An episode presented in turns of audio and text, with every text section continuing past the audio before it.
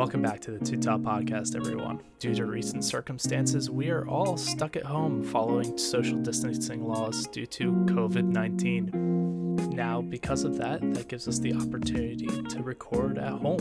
So, we do apologize for the audio quality. It's not up to the usual Two Top standards, but we are doing the best we can. So, please come and listen to this episode of Two Top and Hey. Maybe you'll just learn a thing or two. Enjoy.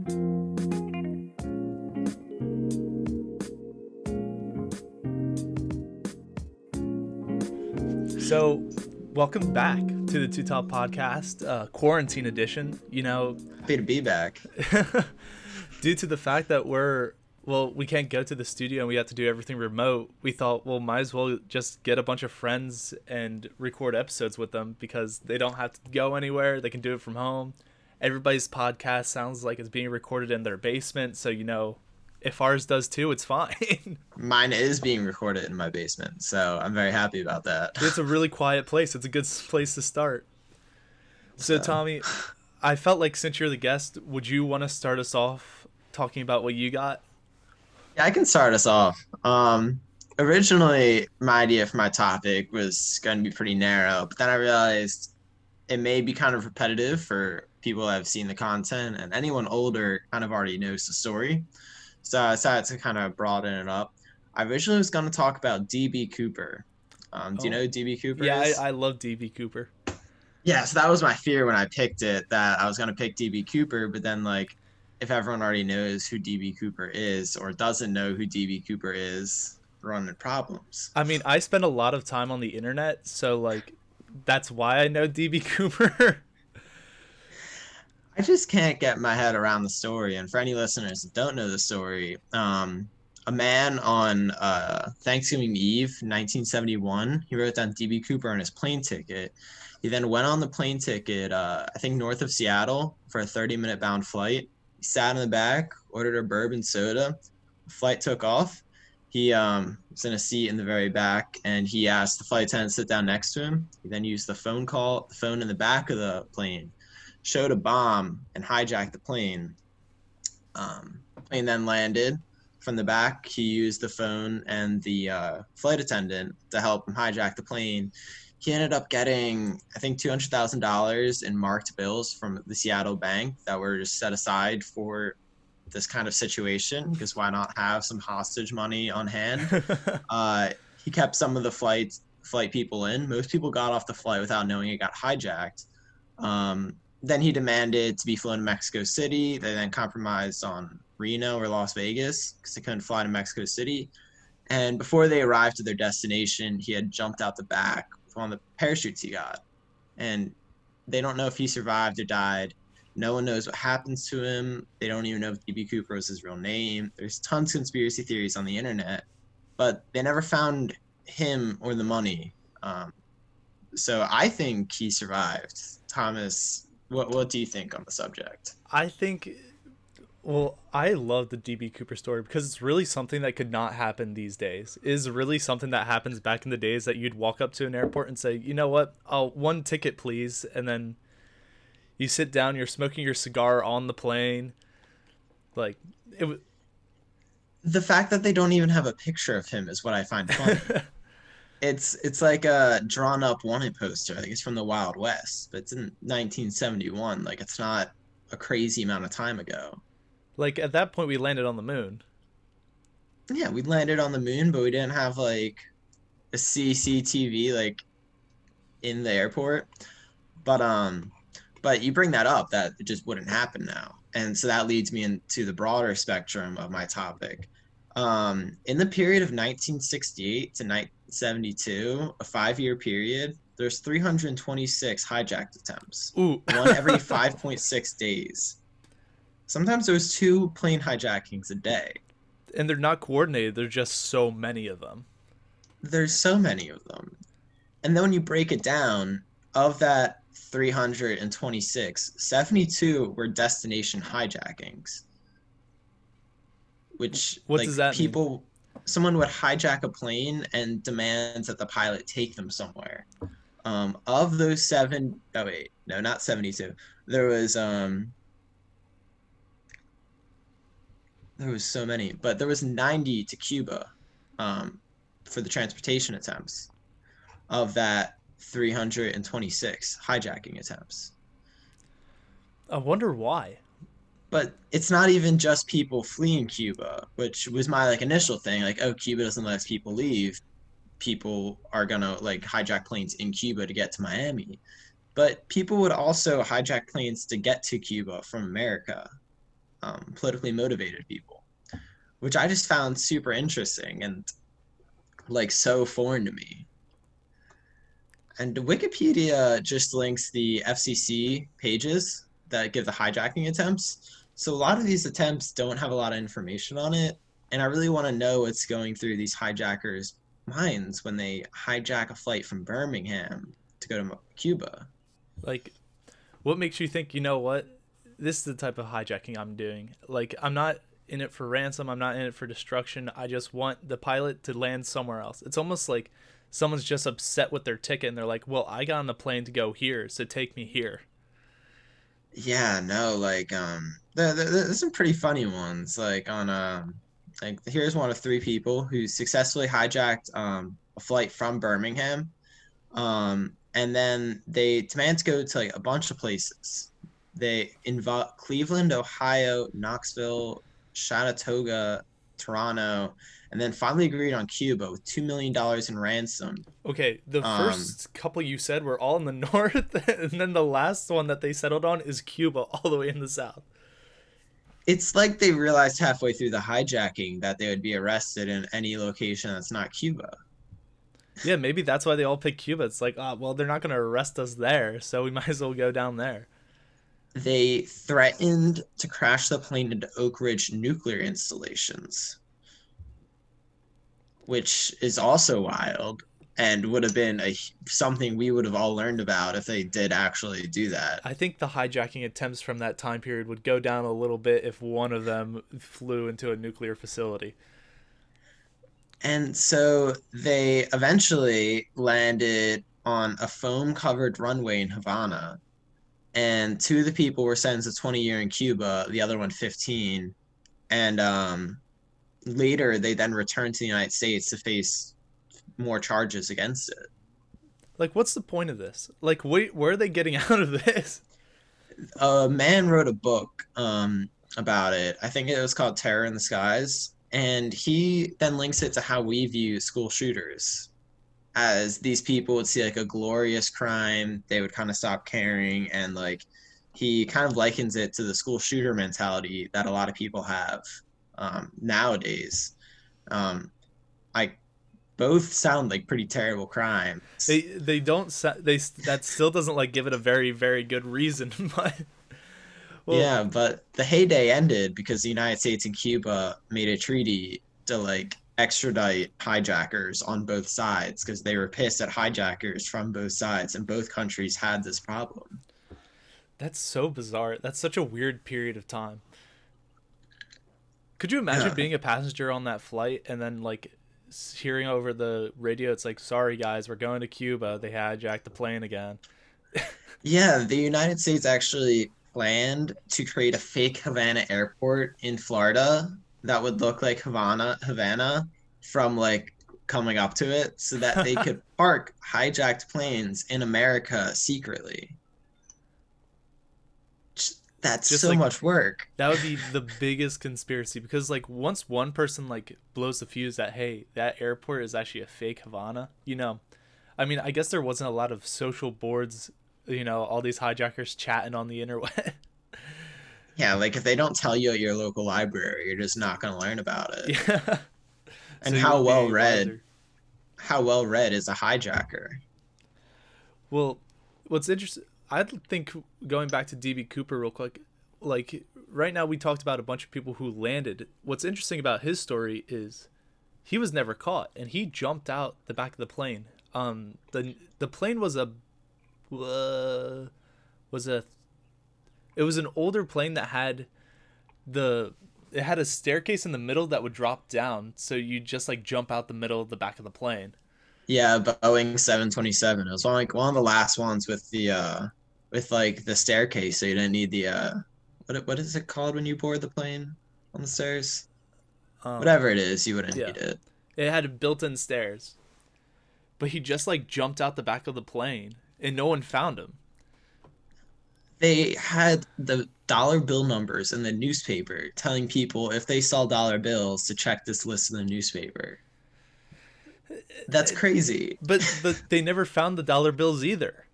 They found 5,000 of them buried in the sand by some river in Seattle, and they decided they couldn't. Well, by they, I mean conspiracy theorists on the internet. I'm not sure about what the FBI's take on it was, but um, they they don't think that the bills could have just naturally floated there in that condition, uh, because people did tests on the rubber bands, and they decided that the rubber bands would break down in water in that amount of time.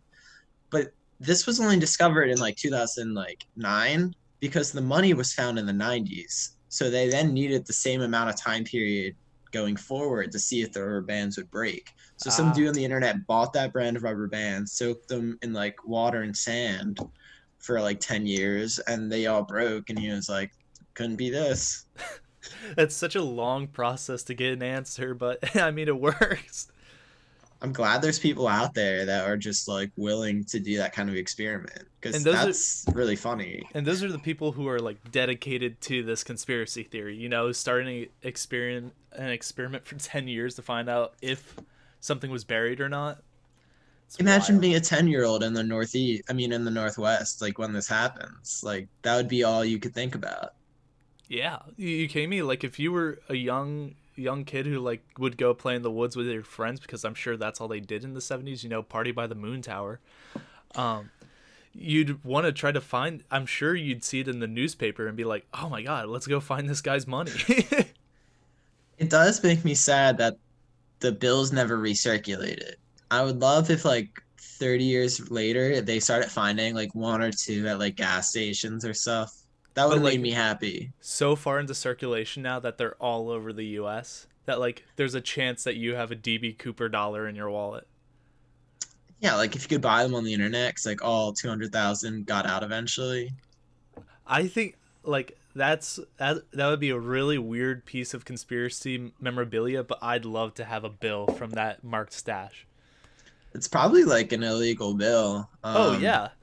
Oh, absolutely.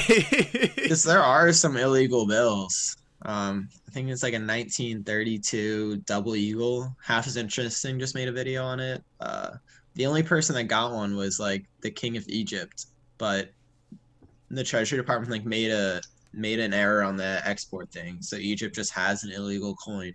oh, nice. uh, well, so you talk a lot about conspiracies and flying and all this hijacking, and it really kind of reminds me of what we've been doing recently. So, transitioning using this like as the best segue I can get. um, recently, we've been playing a lot of a game called Civilization Six.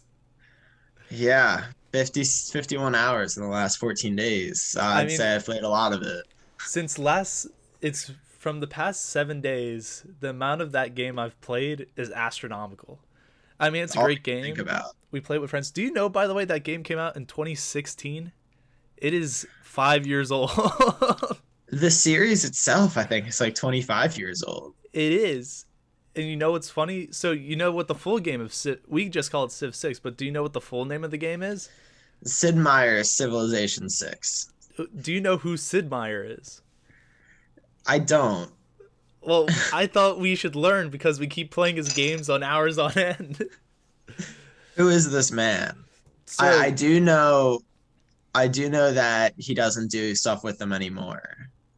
But I didn't know who he was in the beginning, so that information wasn't helpful to me.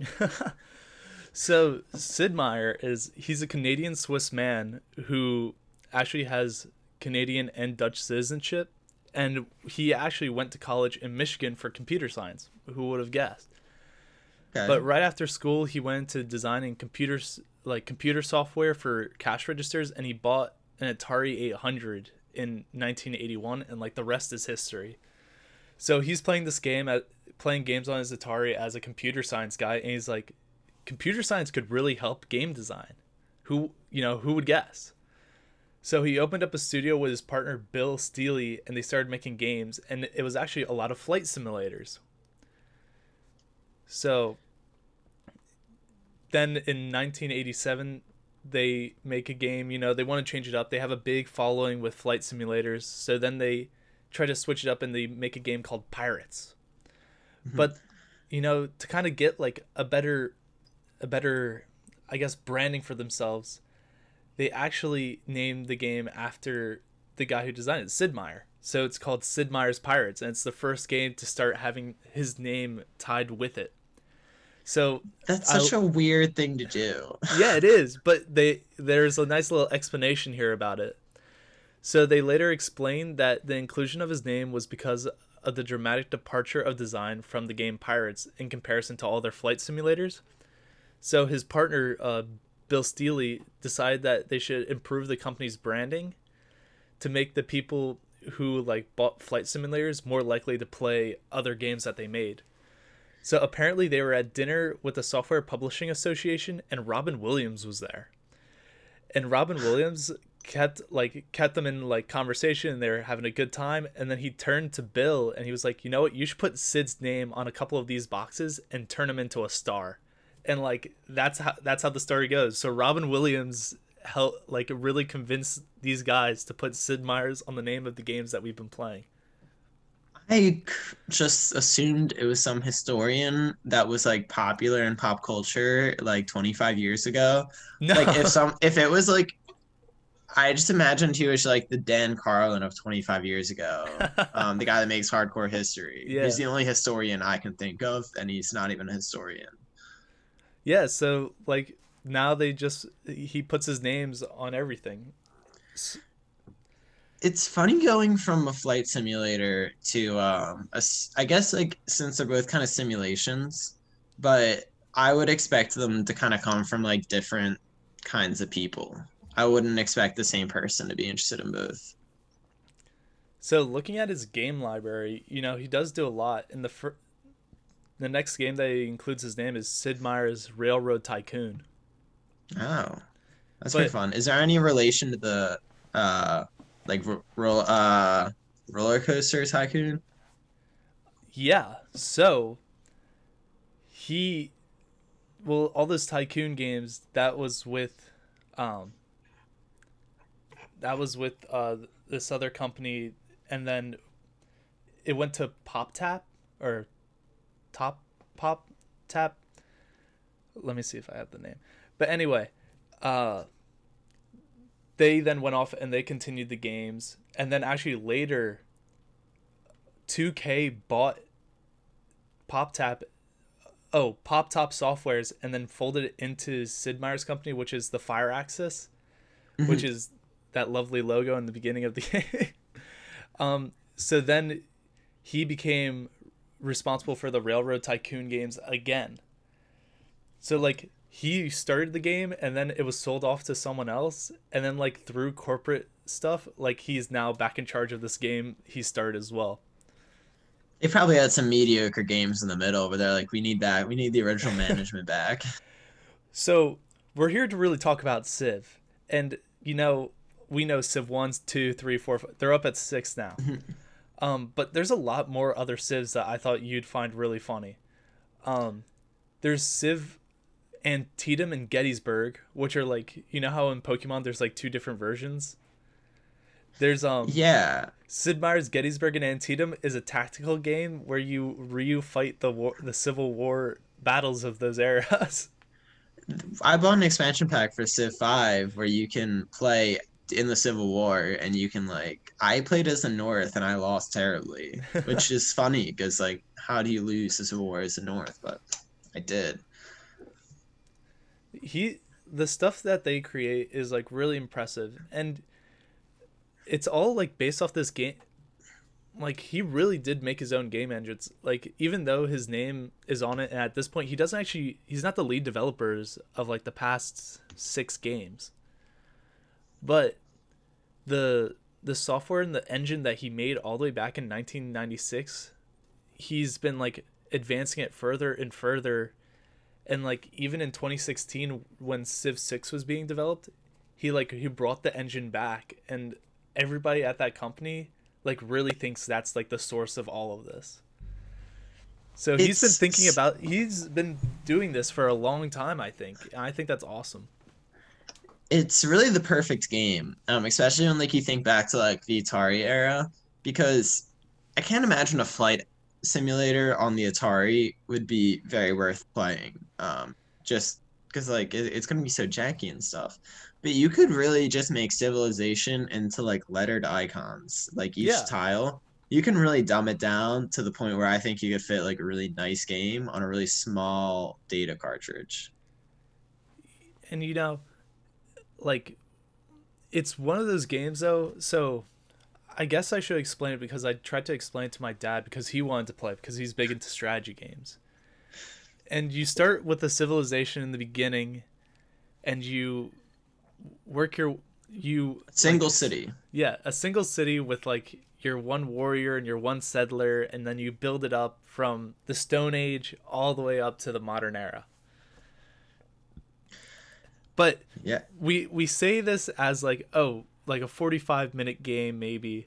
Um they're hours. It's hours on end. And we play on the fastest speed online.